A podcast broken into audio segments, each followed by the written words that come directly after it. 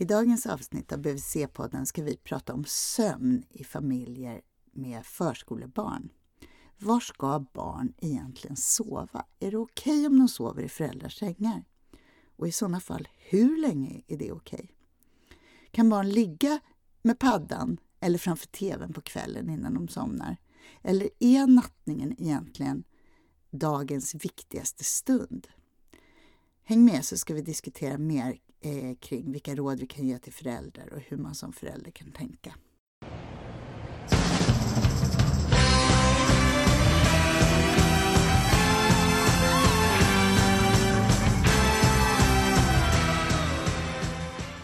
Då ramlar vi in i det här avsnittet av BVC-podden som ska handla om sömn hos förskolebarn och familjer med barn mellan ungefär 0 och 5 år. Vi som gör den här podden, vi jobbar alla på barnhälsovårdsenheten i Stockholms län och jag heter Malin Bergström och är barnpsykolog. Jag heter Katarina Niovius och jag är BHV-sjuksköterska. Jag heter Klara Lindros och jag är barnpsykolog.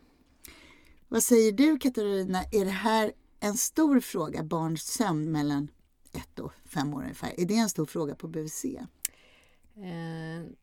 min erfarenhet är att det inte är så vanlig fråga som man tar upp. Och det tror jag, det pratade vi lite förut om, och det tror jag att det hänger ihop med att vi kanske vi träffar ju inte familjerna lika mycket efter ett år. Mm.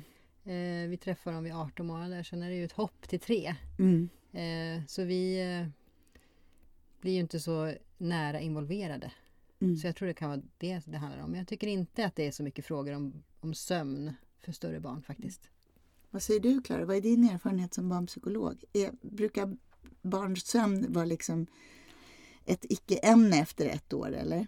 Nej, jag tycker att jag har fått jättemycket frågor och eh, berättelser om att det är väldigt jobbigt med sömnen fortfarande under de här åren. Och att man bara väntar på att det ska gå över och väntar på att de ska få sova bra igen. Mm. Och att nu liksom har ju den här bebistiden gått över och vi är så trötta och så.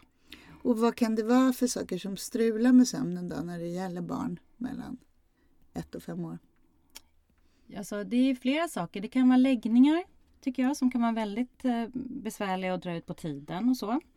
Och det kan vara att man vaknar ganska mycket fortfarande och kommer över. Och det tänker jag att det känner väl de flesta igen. Jag tänker på den här IKEA-reklamen som var, som var så gullig när man ser det utifrån när, när man alla byter säng så ingen vaknar där de somnar. Så tror jag att många föräldrar liksom känner igen sig från förskolan. Och sen påverkar väl det där en olika förstås. Att en del kanske bara byter säng och så är det ingen, inget mer med det. Man somnar om och man sover bra. Och för andra som kanske är svårare att somna om eller lättare störda så kan det bli att man faktiskt sover för lite hela tiden.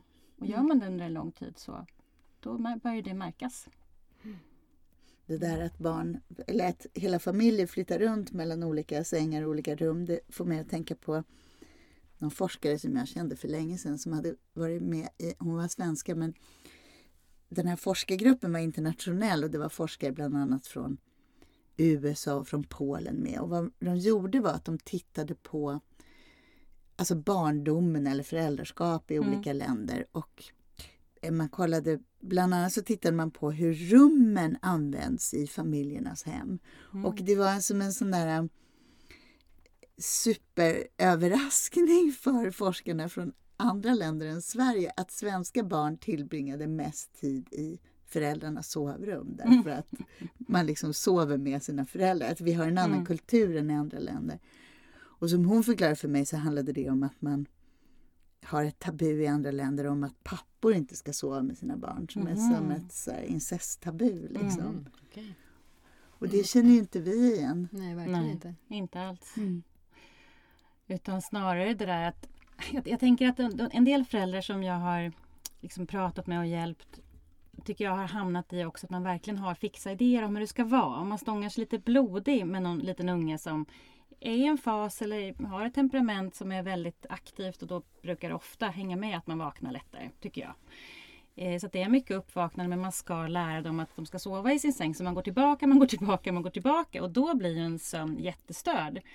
Alltså just att mitt budskap är för det mesta att vara, försöka vara pragmatisk. Vad är, vad är det du vill vinna? Men, men har det funkat hittills? Nej, det har det inte. Ni alla är aströtta och den fortsätter komma över. Och då kanske det är, men kan man tänka fritt. Ska, ska man sova alla i samma sovrum ett tag som en del gör. Där hade du något tips Katarina, tror jag, med några madrasser. Ja, en eh, kollega till mig som har eh, barn som kommer över och då har de helt enkelt madrasser vid sidan av sin säng, under sin säng som de bara drar ut som är färdigbäddade. Så det är bara att dra ut den så kan man sova där. Det är ju perfekt. Mm. Då hinner de knappt vakna då, till. Liksom, nej, och, och, man själv behöver, hinner knappt vakna till heller. Utan det blir ganska oladdat. oladdat liksom. ja. mm. Finns det andra knep sådär för att sova bättre när man har barn i förskoleåldern? Men jag funderar lite grann på Alltså hur, är det så att barn, alltså en del barn sover bara väldigt ytligt och vaknar mycket. Då tror jag att det är ganska mycket att acceptera läget. Man kanske kan bädda in dem. Och jag har sovit med ett barn mycket själv som har varit otroligt sparkig på natten och då var det det som var jobbigt. Då har jag liksom byggt en liten mur av tecken emellan oss för att slippa de där sparkarna. Eh, vilket inte barnet har märkt utan tänker att det är mammas ben. Det där ni vet när barn kommer med en liten hand eller en liten fot och ska känna att man är där. Mm. Eh, allt detta är ju på något sätt trygghetssökande och beteenden men som är ju superstöriga när man är sådär jättetrött på natten. Men era tips tycker jag låter väldigt pragmatiska. Det är inte så mycket så här uppfostra och ta tag i utan det är mer så här man bara hittar någon lite smidig lösning. Alltså när det gäller mitt i natten så tycker jag att man ska vara pragmatisk. Ja, för mitt i natten brukar man inte vara speciellt klok och man brukar inte uttrycka sig så lugnt och fint utan det kan lätt bli att man blir jättearg liksom, på ett barn som kommer över för att man har ju tränat nu jättelänge och det där, ja, det där kan ju bli något att man härjar på ett sätt som gör att man vaknar ännu mer och att man kanske ångrar det man säger. Jag tänker att lära och träna det handlar väl mer om läggning, liksom, tänker jag. Mm. Där jag tror att, vi pratar lite grann om att, att lägga bebisar. Och, och, att det kan vara överdrivet att tro att man ska träna in dem i någonting. Men man börjar få lite större barn, då kan man ju faktiskt börja se till att få, till, få mer och mer struktur och ordning på kvällar, tänker jag, som är bra för barn. Att man gör på lite samma sätt och lägger på samma sätt och har rutiner och så. Och... Är det också för att läggningen inte ska bli för lång? Ja. Mm. Och där, vad är tipsen där då? Det är rutiner som ni tycker att man ska... Att det, det är det som är vägen för att få Ja, att man har lite, lite, samma som vi sa i förra podden. Men det här med att man eh, har eh, en lugn stund innan man går och lägger sig. Man eh, eh, kanske tar ett bad, byter om till pyjamas, borstar tänderna, går och lägger sig, läser en saga. Mm. Eh, har en, en, en, stund, pratstund tillsammans. Vilket kan vara jättevärdefullt. Mm. Även för större barn. Mm. Eh, en liten eh, sammanfattning av dagen, hur det har varit. Så. Och då kan man få de där fantastiska små funderingarna också. Verkligen, om allt mm. mellan himmel och jord. Mm. Mm. Det är som att det kommer när man blir trött på något sätt. Mm, precis, öppnar upp lite grann. Och sen tänker jag också på det du sa Malin om tidigare när vi pratat. Är det så att det har varit något som har hänt under dagen och så har det liksom inte ploppat ur barnet än så kanske det kommer där att någon var dum eller att någon, man oroar sig för något eller att ja, något hände. För som sagt vardagen går ju ofta ganska i ett och man gör saker. Man äter och man diskar och man nattar och man läser. Men att finnas kvar en stund efter det när mm. barnet börjar slappna av och lite bara se vad som kommer. Och speciellt om man har flera syskon så kan det ju vara svårt att komma till tals ibland. Då kan mm. ju det vara ett tillfälle som jag bara har mamma eller pappa för mig själv. Mm. Liksom. Mm. Jag läste ett sån här sömnråd för vuxna. Hur, hur, men många vuxna i vårt samhälle har ju sömnproblem. Mm. Det är som en, mm. här, jättevanligt. Ja, det är jättevanligt. Och eh, när man lär, hjälper vuxna med sömnen så är ett tips det är att man skriver av sig till exempel sånt som man oroar sig mm. över för att på något sätt avlasta hjärnan det och få ner det på papper istället. Mm. Eller att man gör listor över sånt som man vaknar klockan tre och så snurrar det i huvudet, man ska mm. inte glömma och så skriver man ner det på en lista för att avbörda sig på något mm. sätt. Och då tänkte jag på nattningsstunden på samma sätt att jag tänker att föräldern kan att man kan sätta en vana redan i förskoleåldern om att man finns där för barn och hjälper dem med sånt som kan tynga dem. Mm. Eh, att, det, att, att ja, en sån vana kan vara fint, liksom, att barn mm. känner att man mm. får hjälp med det där så kan man sova bättre. Mm. Liksom. Mm. Och när man är inne i den här liksom, förskoleåren och kanske har fler barn i den åldern, då tycker att då är det väldigt många som tycker att Åh, man vill bara att läggningen ska ta slut så att man får den egna tiden. Och det, så har det ju varit för mig också. Det förstår jag helt och hållet. Men att just hålla på det där som du säger nu Malin, det ger så himla mycket Eh, fina följder sen framöver också. Om man kan fortsätta med att sitta en stund vid sängkanten. Det är rätt skönt att göra det med en, en nioåring eller en tolvåring och få kanske få förtroenden och höra saker och att de får fortsätta och liksom lätta på hjärtat. Och... Hur gör man då om man vill få nattningarna att gå smidigare i den här åldern? Är, kan man använda skärmar? Är det okej okay att barnen ligger och kollar på någonting i sängen, på en padda eller ser på TV för att somna till eller så? Det tycker inte jag. Jag tänker också att, att se på en padda handlar ju väldigt mycket om att man får så stimulans hela tiden. Och det är ju jättesvårt och alltså det gör ju att man hålls vaken och det håller igång hjärnan. Och det kan man aldrig liksom tänka att ett barn ska bryta. Och ju tröttare man är desto svårare är det ofta att bryta det också. Eh, så att jag tänker att jättemånga föräldrar nu idag har ju superbråk om paddorna och så. Mm. Även med förskolebarn. För att man ska ta bort dem innan läggdags. Då kan jag tycka det är smartare att ta bort dem en stund innan så det inte behöver förknippas med läggning. Då är det så här, att ta bort paddan, en jättetråkig, jättehemsk sak och sen gå och lägga sig. Det är ofta de flesta småbarn tycker att det är tråkigt att gå och lägga sig. Det är inte så många som är så här, åh vad skönt, en del är ju det, men inte så många. Och det är väl så här, det är roligt att leva, det är roligt att leka, det är tråkigt att missa något. Och sen vet vi att ljuset från paddan, det här blåa ljuset, inte eh, är bra. Ja. I samband med sömn. Mm. Att det stör sömn. Mm. Men jag tänker även om man ser på TV eller så, att Mm. det kan vara att det ja, håller igång hjärnan lite grann och blir väldigt svårt att lämna också när man är trött. Och ska man titta på saker lite sent då kan man ju tänka att det faktiskt är enklare eller man ska säga, ger mindre stimuli om man ser den här gamla filmen som barnet har sett hundra gånger och kan utan till. Ni vet, det blir lite samma effekt som man har samma bok många gånger. Man får inte massa nya tankar och idéer. Men överlag skulle jag säga att de här sakerna som är jättesvåra att avsluta, gör inte det precis när man ska lägga sig. För då, får det, då blir det sådär ihop förknippat. Utan gör det och sen blir det kanske lite rumla runt och bråka om att det var tråkigt. Och sen kanske man kan göra en liten mysig stund och sen är det att lägga sig. För det är väl en av de få sakerna som man verkligen vet påverkar barns sömnkvalitet. Jag tänker man tittar på studier av hur barn använder skärmar på olika sätt. Just det där sista timmen innan man ska somna. Att det faktiskt har visat sig att det påverkar sömnkvaliteten negativt hos så små barn som blir fyra månader redan. Det tycker jag är lite... Ja, man fattar inte riktigt hur hjärnan påverkas av den här tekniken som vi är så omgivna av liksom jämt i vardagen. Ja, precis. Det är inte alltid de här riktigt lugnaste nattningsrutinerna är liksom passar. Det finns familjer där man kan ha andra sätt, eller hur? Absolut. Ehm, Jag vet familjer som har eh, kör något helt annat. Man, eh, alla barnen upp i sängen nakna och så springer man runt så fort man kan och så sjunger man bjällerklang. Och sen går man och lägger sig och det funkar för dem. Så man får väl hitta sin grej. Det är så vanligt, det jag tittar på just ens egna barn. Är det så att det funkar att rumla runt och liksom leka häftiga lekar så och det funkar så gör man det. Och så pratar vi mycket om det här med att man ska eh, ha, ladda på med, med, med bra stunder, bra lekstunder. Mm. Det kanske kan vara en sån. Mm. Det kanske kan vara en sån. Och sen att, att man också tänker på att eh, utomhusvistelse är jättepositivt för sömnen.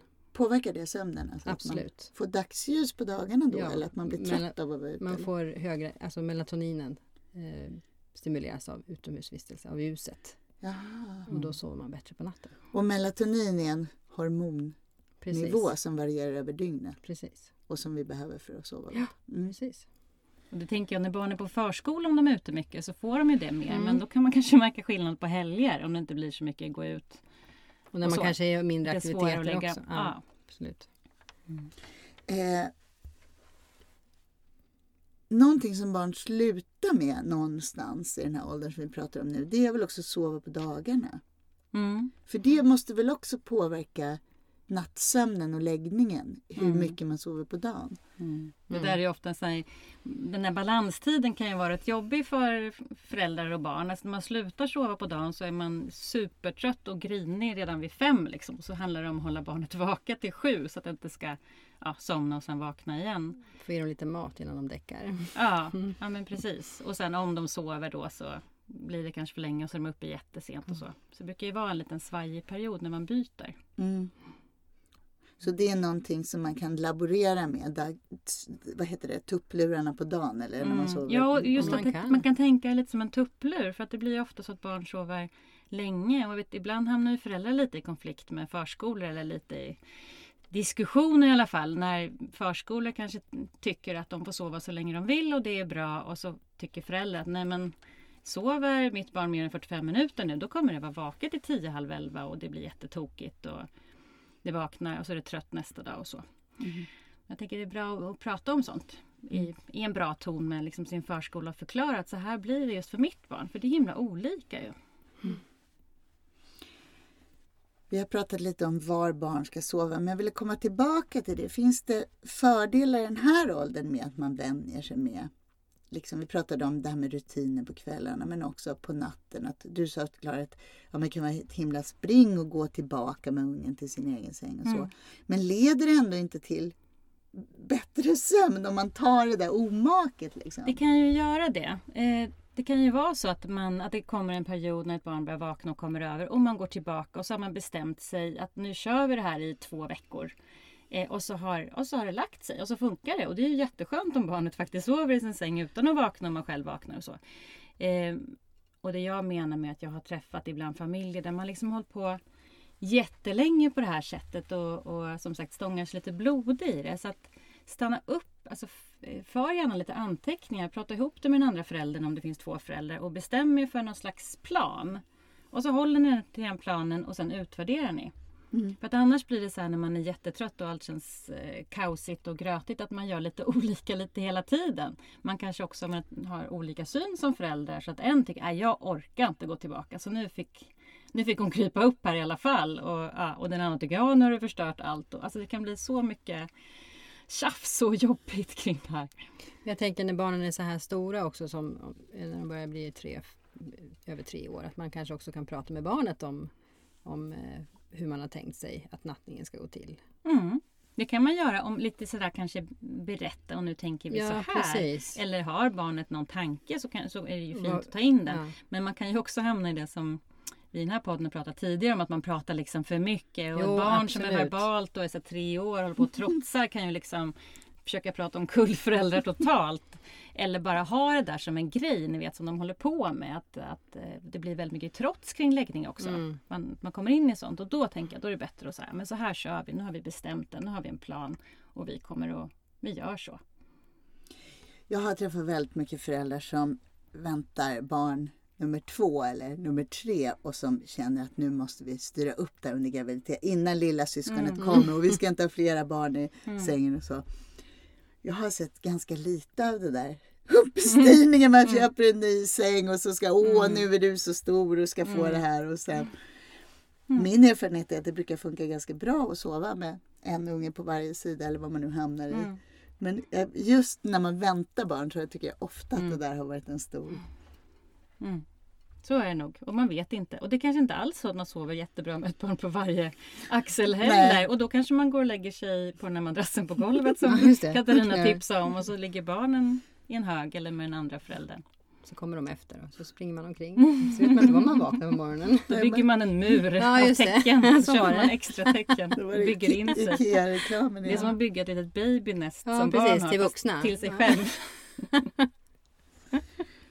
Det känns Klara som att det är barnpsykologin idag, det där du sa någonting om att man kartlägger, att man tittar på så här, vad är, om man känner att man behöver styra upp sömnen, man tittar på vad, ja, vad är det som är jobbigt för oss, att Mm. man gör en sån där, tittar över det Ja. innan man En liten börjar- analys. Ja. Man närmar sig sitt föräldraskap som en vetenskapsman och gör en före och eftermätning och så. Nej, men det, det ligger någonting i det. Man ska ju i det här tänka hur, vad vill jag? Vad är viktigt för oss? Hur ska vi ha det? Varför vill vi genomföra en förändring? Är det för att eh, min mamma säger att Gud sover hon fortfarande hos er? Eller är det för att jag vill verkligen det? Och, ja. Men sen tänker jag att det, det är någonting att hålla sig i. Det är väl därför det finns metoder. Och här hittar, vi på, hittar man på sin egen metod då. För det är så lätt när man är stressad och trött och liksom att man börjar ändra. Jag tänker jag har träffat föräldrar som alltså, kan vara olika typer av problem. Om det är sömn eller mat eller trots eller ja, vad har ni provat? Vi har provat allt. Mm. Så säger man på Mm. BVC också. Precis. Man har ofta provat allt men man kanske har provat allt så här en halv Samtidigt. dag. Eller samtidigt. En här härlig bland. Man vet liksom inte vad man gör när man är stressad och trött och sur och Mm. så. Så på BVC eller hemma som förälder så kan man börja med att skala bort och sätta oss ner och kolla på vad är det vi verkligen gör? Vad Ja. är det, var är problemfällorna? Ja. Och, Och, och när, när blir det problem? Mm. I vilka situationer? Mm. Och vad kan vi, Mm.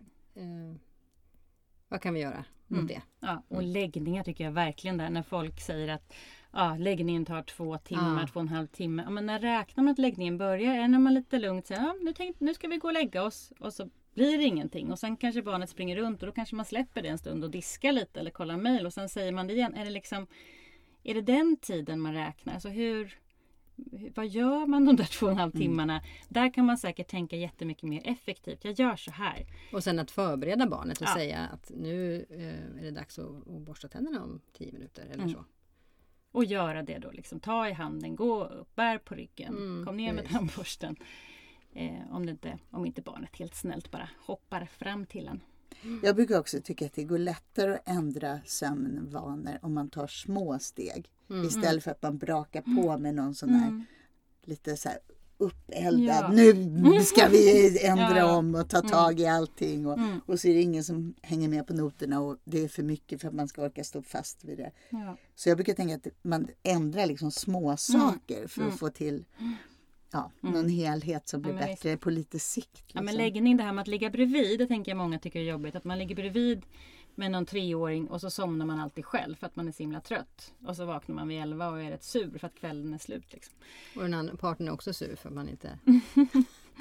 Och att, där kan man ju ta det där stegvisa. Har man ett barn som vill ha en bredvid kan man sitta på golvet och hålla en hand. Då kan man sen sitta på golvet utan att hålla en hand. Då kan man sen sitta på en stol vid dörröppningen. Och kan man sen sitta precis i, ja, Mm. sådär, prova sig fram. Komma när de ropar. Ja, komma när de ropar. För det, det behöver ju barnen fortfarande. Har ni några sådana här kloka slutord som ni vill delge mänskligheten? Har du något Klara? Alltså jag tänker att eh, det känns som slutorden blir lite så här lika. De handlar ganska mycket om att ta hand om sig som förälder också. Tänker Mm. jag här. Ja, att se till att man...